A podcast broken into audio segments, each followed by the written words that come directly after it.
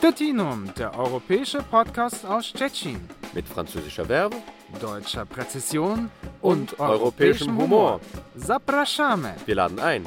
Martin Hanf und Pierre-Frederik Weber. Herzlich willkommen zur 33. Ausgabe von Stettinum, dem europäischen Podcast aus Stettin. Am Mikrofon begrüßen euch Martin Hanf und Pierre-Frederik Weber. Hallo Martin. Hallo Pierre, ist bei dir auch noch so heiß in der Wohnung oder äh, lässt sich schon aushalten? Äh, ja, weißt du, also äh, nach dem ganzen Tag lüften sieht schon besser aus. Also so, so langsam wird man wieder munter. das Hirn ist nicht mehr so flüssig und man ja. kann so wieder äh, halbwegs normal denken und, und funktionieren. Und bei ja, dir? Ja, also ja, also hier äh, normalisiert sich auch die Situation. Wir haben hier in Stettin wie sicherlich viele von unseren Hörern, die hier in der Region leben, in letzter Zeit wirklich tropische Temperaturen gehabt. Ich kann mich ehrlich gesagt nicht erinnern an solche Temperaturen hier in Stettin. Und nachdem ihr, ihr wisst, äh, und du auch, Pierre, ich bin ja eher so der skandinavische Typ, äh, ist das schon Extremsituation für mich. Das Einzige, was. Nicht nur für dich, nicht nur für dich. ja, ich habe gedacht, äh, wenn du da von der französischen Atlantikküste, aber ich glaube, da wird es nicht so heiß, oder? Wie ist das eigentlich? Ja, siehst du, also Klimawandel, es kann bei uns auch sehr heiß sein. Nur äh, wenn man nah am Ozean ist, hat man immer gut doch die, die, die, diese, diese gute ozeanische Luft, die hilft einem, das zu über, überdauern. Aber, aber mit der Zeit sind die Temperaturen auch an der Atlantikküste ziemlich gestiegen im Laufe der Jahre. Aber, aber trotzdem, am Ozean sieht es ja natürlich immer ein bisschen anders aus als mitten im Stadtzentrum. Ne? Genau, aber wir, wir haben ja jetzt nicht vor, euch hier 20 Minuten über den äh, Sommer zu äh, unterhalten, der jetzt auch äh, zu, zu uns äh, gekommen ist. Und wir werden uns auch nicht über Fußball unterhalten. Ich glaube, Pierre ist jetzt auch nicht so der Riesenfußballfan. Wobei, vielleicht hat er sich ja doch gefreut, dass die Franzosen gegen die Deutschen gewonnen haben. Ja, also, ja, ich, ich habe es mitbekommen. Also diejenigen, die sich ein bisschen für äh, Stettinum interessieren und uns und sich dann auch unsere, unsere Kurzbeschreibungen, äh, unsere Kurzbiogramme da angesehen haben, die wissen ja schon, dass ich von uns beiden der Sportmuffel bin. Äh, das betrifft eigentlich nicht nur Fußball. Aber nee, ist ja, ist ja ganz nett, dass sie gewonnen haben. Ich meine, die kosten ja auch so viel. Das ist ja gut, dass sie ein paar Tore schießen. Ne? Na gut, also wir, wir werden also auch nicht beim Fußball bleiben. Wir bleiben aber beim, beim Fairplay, äh, der ja beim Fußball auch eine wichtige Rolle spielt. Und bei den guten Beziehungen, die man trotz äh, einer Niederlage auch beim äh, Fußball pflegt. Wie ihr sicherlich wisst, hatten wir jetzt einen äh, Jahrestag, äh, 30. Jahrestag der Unterzeichnung des Vertrages, wie es so äh, offiziell heißt, zwischen der Bundesrepublik Deutschland und der Republik Polen über gute Nachbarschaft und freundschaftliche Zusammenarbeit. Genau, auf Polnisch heißt das, äh, auf Polnisch Traktat äh, Dobrego Sąsiedztwa i Przyjaznej Współpracy. Ja, Genau, ähm, äh, äh, abgekürzt auf Deutsch ist der Nachbarschaftsvertrag, glaube ich, nennt man das dann einfach. Ja, ja äh, weil der, der vorige vom November 90, das war der Grenzvertrag, also die Bestätigung der Oder-Neiße-Linie und der, der, der, der, derjenige, den wir jetzt zum 30, der sich zum 30. Mal äh, jährt, also dessen Unterzeichnung sich äh, zum 30. Mal jährt, am 17. eigentlich ein paar Tage her schon, das ist der Nachbarschaftsvertrag, das stimmt. Also Le letztendlich ist es ja so, äh, muss man sagen, dass der Vertrag ist natürlich ein, ein Kind seiner Zeit, aber er ist von, kann man schon sagen, von, äh, von großer Bedeutung, weil er einfach ja, er hat jetzt also im Jahr 1991 auch so den Blick in die Zukunft geworfen und hat sich nicht nur mit der Frage zum Beispiel der Grenzziehung äh, beschäftigt, sondern eigentlich einen, ja, kann man sagen, einen sehr universellen Ansatz gehabt und eigentlich schon zum Teil auch eine, ja, so äh, eine Arbeitsliste der Felder, die, äh, die in der Zukunft eben äh, in den deutsch-polnischen Beziehungen äh, beackert werden sollten. Und nicht nur durch die Politik, sondern natürlich auch durch die Gesellschaft. Ja, es war, es war ein Vertrag, der, der, der entsprang auch einer gewissen internationalen Stimmung. Ja, äh, äh also dieser Euphorie äh, des, des, äh, des Ende des Kalten Kriegs, der, der Demokratisierung Ostmitteleuropas, insbesondere Polens, auch äh, der deutschen Wiedervereinigung. Das war so ein, ein, ein,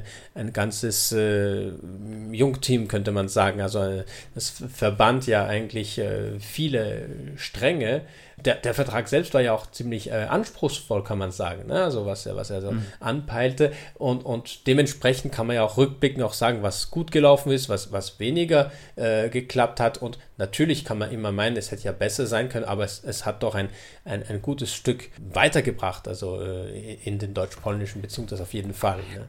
Also ich glaube, dass es vor allem natürlich auch für die Grenzregion ähm, ein sehr wichtiges äh, Dokument gewesen ist, weil der Vertrag, kann man sagen, schon auch ein Fundament davon gewesen ist, wie sich die Gesellschaft, die Wirtschaft, die Politik, die ganzen Beziehungen hier in der Grenzregion entwickelt haben und, äh, und dieser dieser Vertrag dafür auch das Fundament ist. Vielleicht, wenn wir schon äh, zu dem Thema kommen, was sind Dinge, die ja, kann man sagen, eine, also eine Erfolgsgeschichte dieses äh, Vertrages sind äh, oder Dinge, die, ja, wo doch noch äh, einiges zu tun ist, äh, um, um, um hier, sage ich sagen, die, diese hehren Ziele, die da gesteckt worden sind, äh, zu erreichen. Ich denke, ein Bereich, der eng auch mit diesem Vertrag äh, verbunden ist. Das ist der, der, der Austausch, also der Jugendaustausch. Also das deutsch-polnische Jugendwerk ist ja auch ganz eng mit, mit diesem Vertrag sozusagen verbunden. Und das hat sich ja, wenn man sich jetzt die Zahlen anschaut, dann sind die ja schon ziemlich äh, beeindruckend. Also wenn ich mich jetzt äh, richtig erinnere, also seit, seit, äh, seit dieser Zeit sind, gab es äh, mehr als zweieinhalb äh, Millionen Jugendliche aus Deutschland und Polen, die in Jugendbegegnungen äh, zusammengekommen sind. Ich habe ja selber auch viele Jahre in der Schule gearbeitet und das, das sind natürlich Dinge, die wie du gesagt hast, das war ja diese euphorische Zeit, diese Zeit des Kennenlernens auch in den 90er Jahren und äh, gerade im schulischen Bereich äh, sind da doch viele, viele positive äh, Impulse auch von diesem Vertrag eben auch ausgegangen. Ja, das stimmt. Auf jeden Fall äh, war es auch eine Zeit, wo man gewissermaßen sich hat inspirieren lassen, lassen wollen durch äh, frühere Beispiele oder, oder Lösungen, die, die geklappt hatten, zum Beispiel im deutsch-französischen Verhältnis. Also das genau. Jugendwerk, das du erwähnt hast, das ist äh, ganz stark davon inspiriert, selbst wenn das nicht äh, eins zu eins äh, angewendet wurde. Äh, aber auch äh, zum Beispiel die, die Versöhnungsmesse in Kreisau ist irgendwie auch ein Echo zu, zu, zu, zur Versöhnungsmesse zwischen, zwischen de Gaulle und Adenauer in, in Reims äh, Anfang der 60er Jahre. Natürlich ist das nur zum Teil vergleichbar. Es gibt ja auch Unterschiede in den beiden Bilateralismen, aber, aber dieser, dieser, dieser, dieser Geist äh, wohnte doch diesen, diesen Unternehmungen in der Zeit um 90, also Anfang der 90er Jahre, doch bei. Und was du sagst, also dieser Jugendaustausch, das ist natürlich ein, ein, ein sehr wichtiger äh, Aspekt. Und äh, zurück eben zu, zu dem, was uns in Stettinum immer interessiert, und zwar diese, diese, dieser Grenzproblematik. Äh, auf mhm. jeden Fall im Laufe dieser 30 Jahre hat sich die, die Verflechtung im im deutsch-polnischen Grenzbereich äh, auf Gesellschaft, zivilgesellschaftlicher Ebene, auf Ebene auch der, der lokalen Behörde, der, der, der, mm, der Regionen bestimmt äh, bewährt. Natürlich kann man das immer noch verbessern, aber es ist auch äh, nicht auseinanderzuhalten oder beziehungsweise es ist nur äh, so zu verstehen in, in Zusammenhang auch mit dem allgemeinen Prozess der europäischen Integration. Ja? Äh, genau. das, das, ist, das war ein Element davon, zum Beispiel könnte man auch sagen, dass das eine, eine, eine Grundbedingung war. Also wenn es kein Verständnis oder sagen wir mal kein, kein Wille äh, zur Zusammenarbeit auf bilateraler Ebene gegeben hätte, dann wäre das auch ziemlich schwer, schwer gewesen oder viel schwieriger gewesen, einen, einen breiter angelegten Prozess wie die, die europäische Integration vorwärts zu bringen. Das auf jeden Fall. Genau, und ich meine, in, und in diesem Kontext darf man natürlich auch nicht die Entstehung der, äh, der, der Euro-Regionen hier in der äh, Grenzregion vergessen. Ganz also genau. zum Beispiel eben hier Euroregion äh, Pomerania, natürlich auch mit den ganzen äh, Förderprogrammen, die mit den äh, Euroregionen äh, verbunden sind, was natürlich diese Integration äh, der verschiedenen Bereiche noch äh, auch sehr stark äh, gefördert hat und das auch immerhin auch immer noch weiterhin tut. Und das sind ja also wirklich ganz verschiedene Bereiche. Also da, da hast du die, die Zusammenarbeit zwischen den freiwilligen Feuerwehren, da hast du die Zusammenarbeit zwischen den Verwaltungen, den Schulen, äh, den Hochschulen ähm, und äh, also insofern da ist natürlich äh, sehr viel, äh, natürlich auch sehr viel europäische Gelder hineingeflossen. Man sieht aber auch ähm, Effekte, wenn, wenn es so einen Wermutstropfen gibt, was das deutsch-polnische Jugendwerk angeht. Und ich denke, das ist äh, jetzt auch anlässlich dieses Jahrestages auch wieder zu Wort gekommen. Dann natürlich der äh, Aspekt, dass eigentlich, äh, wenn man sich die, die Zahlen anschaut, was äh, äh, die deutsche und die polnische Seite ähm, in, in das deutsch-polnische Jugendwerk äh, sozusagen steckt, dann sind diese Sta Zahlen seit vielen Jahren stagnierend und äh, soweit ich auch weiß, äh, auch um einiges noch äh, geringer, wenn, wenn man das jetzt zum Beispiel mit dem deutsch-französischen Jugendaustausch ja, obwohl, betrachtet. Obwohl das ist auch ein Aspekt, der äh, ja, paradox das auch klingen mag, äh, in gewissem Sinne äh, ein, ein Effekt der, der besseren Beziehungen ist, und zwar mhm. durch die, diese Normalisierung, Versöhnung, die auch nicht abgeschlossen ist, die auch nicht alle alle, alle Themen und, und Teilbereiche abgeschöpft hat. Ne? Es gibt ja immer noch ähm, so manchmal so eine, eine, Rückkehr des, der, der, Geschichte, also eine Rückkehr des äh, Zeit verdrängten oder, oder, oder irgendwie vergessenen. Äh, das sieht man auch in, in, Fragen der Geschichtspolitik, der, der, der Erinnerung, äh, der kollektiven Erinnerung. Aber ein gewisser Trag Grad der, der, der, der Normalisierung hat, äh, wurde, wurde erreicht und das führt Sinne auch zu einer eine Art Banalisierung, also so Alltäglichkeit und dass man irgendwie nicht mehr so richtig Bock hat, die ganze Zeit sich nur mit einem zu befassen, sondern neugierig auch auf andere Nachbarn wird, sozusagen. Also, ne? Weißt du, Pierre, ich, ich, ich will das ja jetzt nicht hier, ähm, äh, wenn wir schon beim Wort Banalisierung sind, ich will es ja jetzt nicht völlig banalisieren, aber es ist ja schon so ein bisschen wie so eine, wie so eine äh, Beziehung zwischen äh, ähm, zwei Menschen, die sind vielleicht am Anfang äh, frisch verliebt und da wird dann auch so diese vielleicht negativen Aspekte erstmal ähm, auf die Seite oder wird das erstmal so ähm, äh, weggewischt äh, und äh, dann kommt irgendwann diese Phase des, wie soll ich sagen, des grauen Alltags.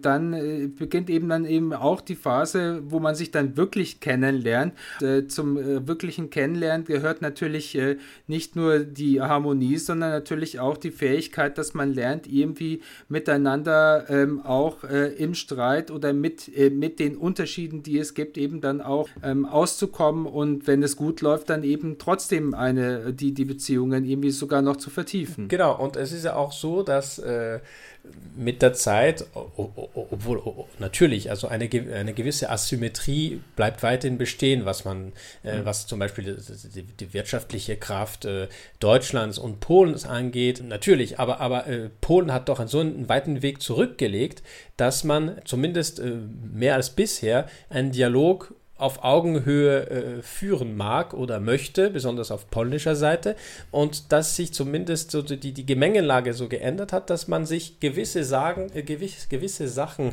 äh, sagen kann, auf eine Art, die, die, die, die, die vor 30 Jahren vielleicht nicht möglich war und auch nicht äh, überhaupt nicht in, in, in, in man sich nicht vorstellen konnte, dass überhaupt möglich sein mhm. würde. Also wenn man die, die, die, die Fortschritte sieht, die, die, die, die Polen äh, gemacht hat, äh, ob jetzt äh, wirtschaftlich oder in anderen Bereichen und wie sich dann auch die beiden Wirtschaften äh, verflochten haben, weil äh, das muss man doch besonders im Grenz, äh, in den Grenzregionen sagen, also in, in, in vielen Grenzregionen und nicht nur, auch auf deutscher Ebene, ist Polen meistens auf den ersten Plätzen, was Import und Export angeht. Also das ist Absolut, also ich meine, wenn es um die Wirtschaft geht, dann ist das äh, eine, eine, eine, eine Erfolgsgeschichte äh, ohne Frage. Und natürlich diese wirtschaftlichen Verflechtungen führen natürlich auch dazu, selbst wenn es dann in anderen Bereichen äh, Konfliktefelder gibt, dann ist man sich doch der, der, der Beziehung, also gerade auch der wirtschaftlichen Beziehungen bewusst und weiß, dass, äh, dass äh, man also, das ist natürlich, ähm, das, das führt zu bestimmten Abhängigkeiten, aber das führt eben auch zu einer, auch zu einer stabili äh, stabileren Beziehung. Stettinum, der europäische Podcast aus Stettin. Ich glaube, wir sind ja beide Historiker. Du warst ja jetzt auch in Warschau auf einer Konferenz, in der es sehr viel auch um, aus, sage ich jetzt mal, auch aus, also die die Frage des 30. Äh, Jahrestages auch aus historischer Sicht sozusagen äh, ging.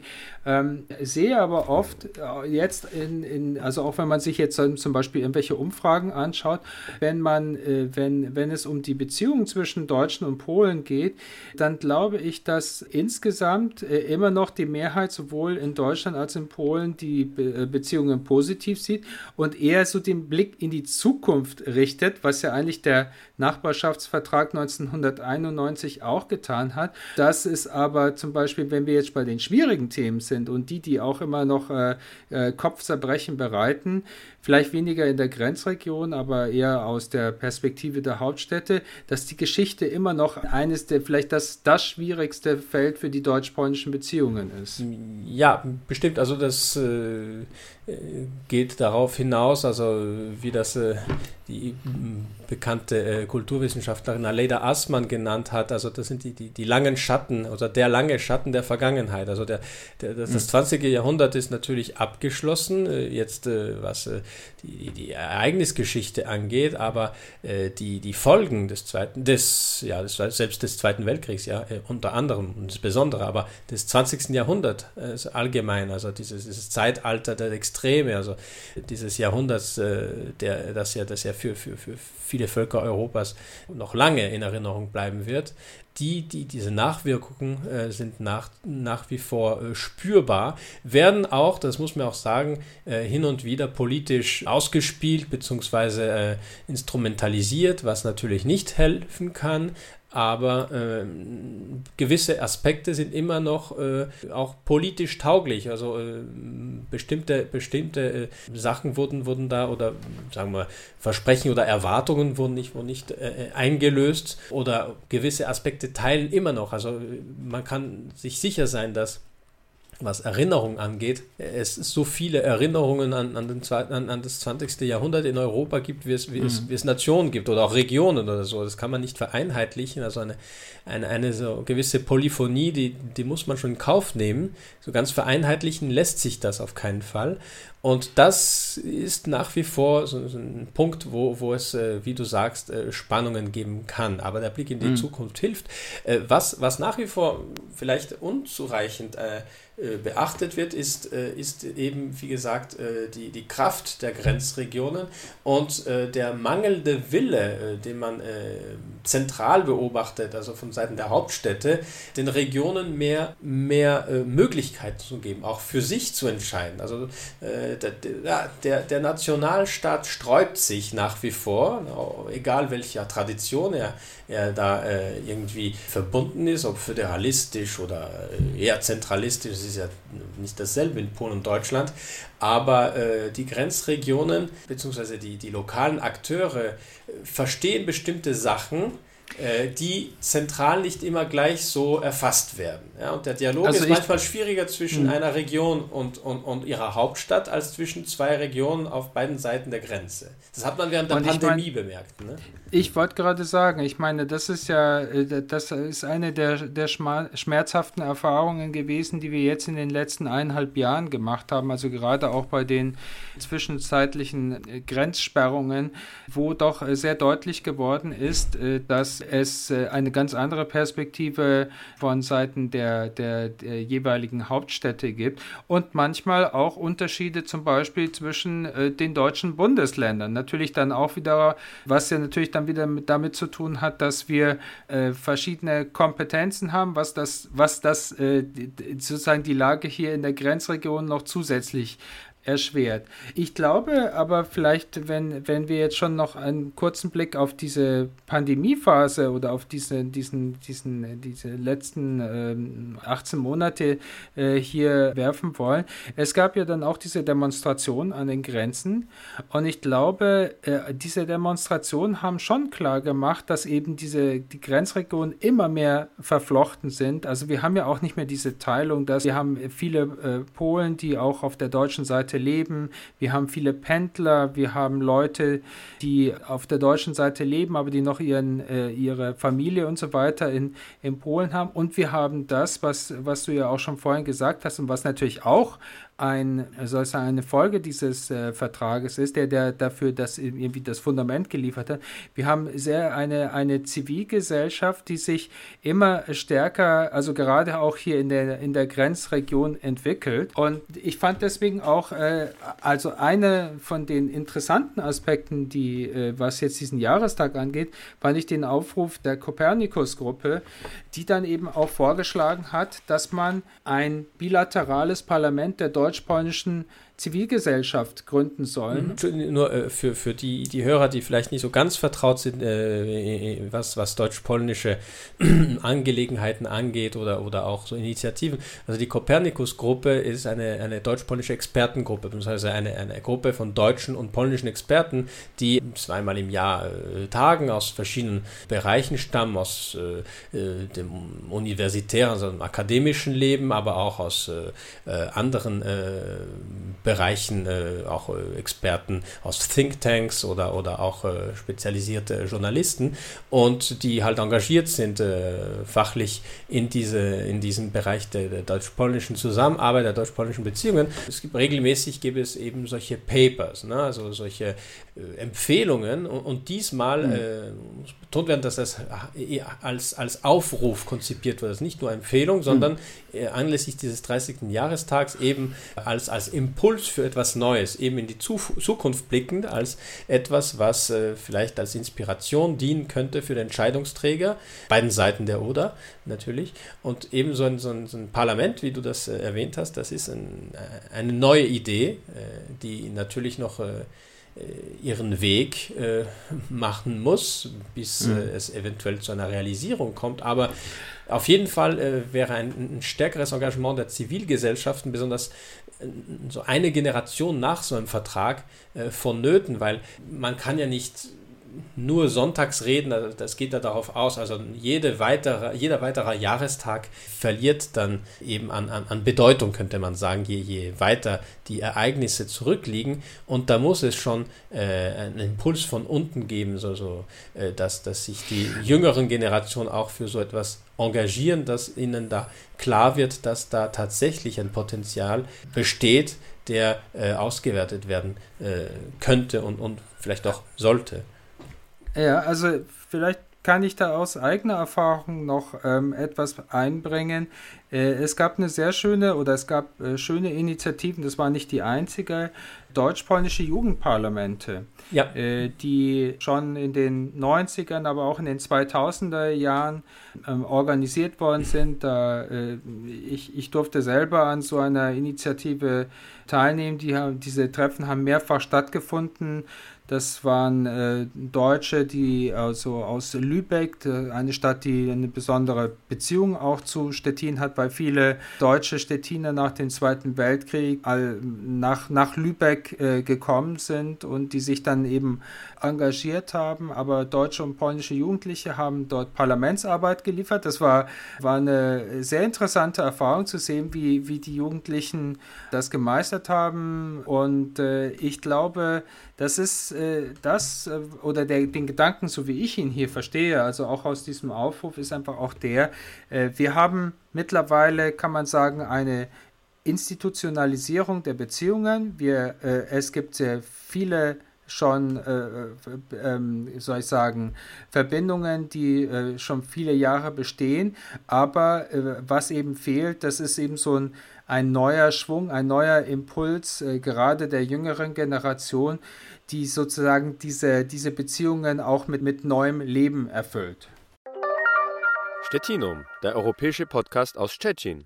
Das war die 33. Folge von Stettinum, dem europäischen Podcast aus Stettin. Wir wünschen euch jetzt schon die wohlverdienten Sommerferien. Wir hoffen, dass ihr sie haben werdet. Äh, wir werden uns auf jeden Fall jetzt in die Sommerferien mit der heutigen Ausgabe erstmal verabschieden. Nichtsdestotrotz, irgendwann im Sommer zwischen dem Urlaub von Pierre und meinem Urlaub werden wir ähm, dann auch mal wieder auch äh, mit unserem Programm aktiv werden. Und ab und September sind wir dann voll dabei wieder. Genau, ab September geht es dann wieder los. Also äh, wir wünschen euch einen schönen Sommer, vielleicht nicht ganz so heiße Temperaturen, wie wir sie jetzt die letzten Tage gehabt. Macht's gut, Ja, und allen schönen Urlaub. Dir auch ganz besonders, Martin. Ja, dir auch, Pierre. Also, tschüss. tschüss.